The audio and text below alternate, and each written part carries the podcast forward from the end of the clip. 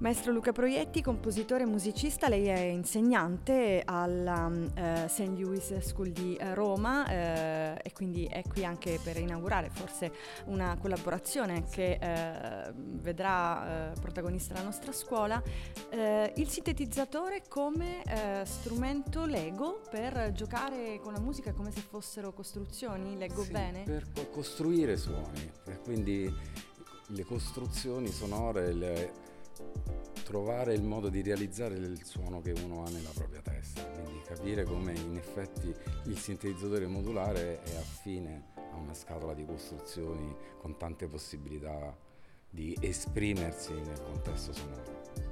Per chi non è giovanissima come me il sintetizzatore è un ricordo di gioventù, insomma sì. qualcuno forse lo ha archiviato no? come qualcosa di troppo vintage, eppure c'è molto futuro che passa dai sintetizzatori. È vero, entrambe le cose, nel senso che l'idea di futuro è stata la prima che vista, è stata associata al sintetizzatore quando è nata negli anni 60 e poi è apparso vintage però in questo momento le due cose sono in qualche modo unite, no? perché c'è contemporaneamente il ritorno del vintage e l'associazione però a questo di un nuovo modo di vivere quegli stessi suoni quelle stesse ricerche sonore, insomma, in una realtà che in 60 anni è cambiata molto.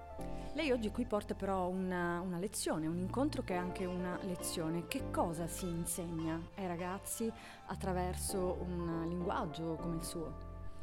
Eh, in, intanto il tentativo è quello di eh, dare consapevolezza, cioè nel senso la consapevolezza di quali sono gli aspetti fondamentali in maniera tale di riuscire a muovere i primi passi con il sintetizzatore o anche poi da questi andare avanti e affrontare sonorità sempre più complesse o ricche di possibilità.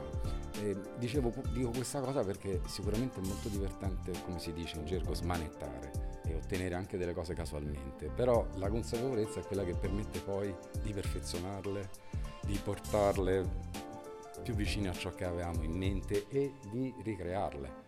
Quindi anche ciò che accade casualmente deve poi alla fine essere scelto dal producer, compositore, sound designer, come ci si vuole identificare e essere in grado quindi di poterlo ricreare. Che valore ha un'iniziativa come quella di oggi, di questa tre giorni anche, no? dedicata alla musica elettronica, eh, che vede anche insieme due diverse scuole anche molto distanti fra di loro geograficamente? Che tipo di messaggio si può, si può dedurre da questa eh, iniziativa?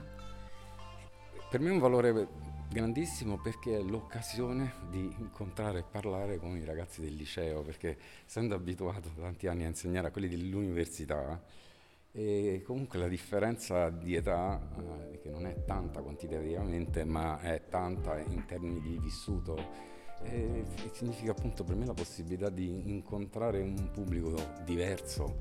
E è molto divertente e stimolante la possibilità di fare questo tipo di lezioni, di discorsi con chi appunto ha un'età più giovane e oggi ha molte più possibilità allo stesso tempo di incontrare queste tecnologie, insomma, che prima erano meno accessibili.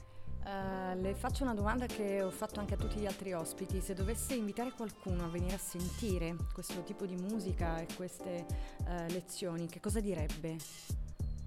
Perché ascoltare ancora musica uh, sintetizzata? Perché ci sono... Eh, è, è difficile dare una risposta sola, perché comunque